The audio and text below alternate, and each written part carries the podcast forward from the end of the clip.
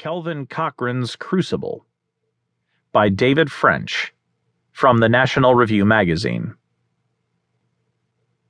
Heretics will be punished. That's the clear message of the zealots who are defying more than 200 years of American constitutional tradition in their effort to establish a new state church, the Church of Sexual Freedom.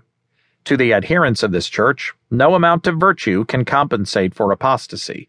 Even the best and brightest must be swept aside.